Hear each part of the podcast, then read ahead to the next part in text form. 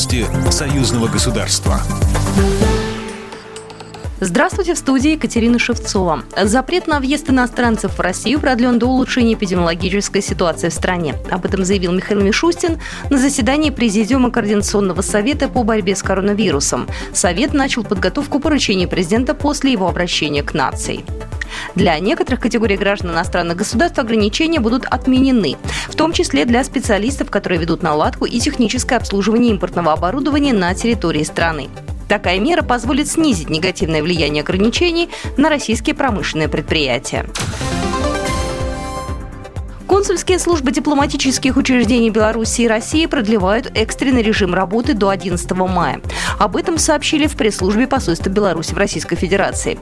Как говорится в сообщении, на период с 18 марта до 11 мая 2020 года консульский отдел посольства Беларуси, отделение в Екатеринбурге, Казани, Калининграде, Красноярске, Нижнем Новгороде, Новосибирске, Ростове-на-Дону, Санкт-Петербурге, Смоленске, Уфе и Хабаровске приостанавливают прием граждан по консульским вопросам. При этом будет обеспечен прием граждан граждан по экстренным вопросам выдачи свидетельств на возвращение в Беларусь, выдачи виз дипломатам и административно-техническому персоналу посольств, аккредитованных в России.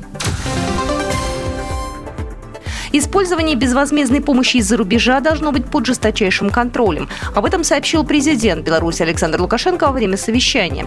Президент республики обратил внимание, что реализация этих мер уже дала результат. Наметился определенный рост таких финансовых поступлений за рубежа. Только за последние три года их общий объем составил около 240 миллионов рублей.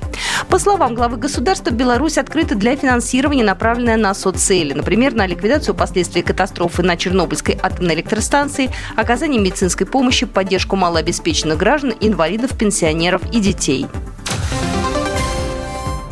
Парламентское собрание Союза Беларуси и России проведет видеомост Москва, Минск, Краснодар, Псков, посвященный 75-летию победы в Великой Отечественной войне.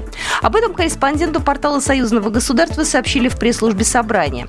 В ходе мероприятия будут подняты такие темы, как отношение современной молодежи к событиям и итогам Великой Отечественной войны, сохранение памяти о победе советского народа, проблемы подачи объективной информации и сохранение памяти о событиях Великой Отечественной войны. Мероприятие «Эстафета памяти» пройдет 7 мая. Программа произведена по заказу телерадиовещательной организации Союзного государства. По вопросу размещения рекламы на телеканале «Белрос» звоните по телефону в России 495 637 65 22. В Беларуси плюс 375 44 759 37 76.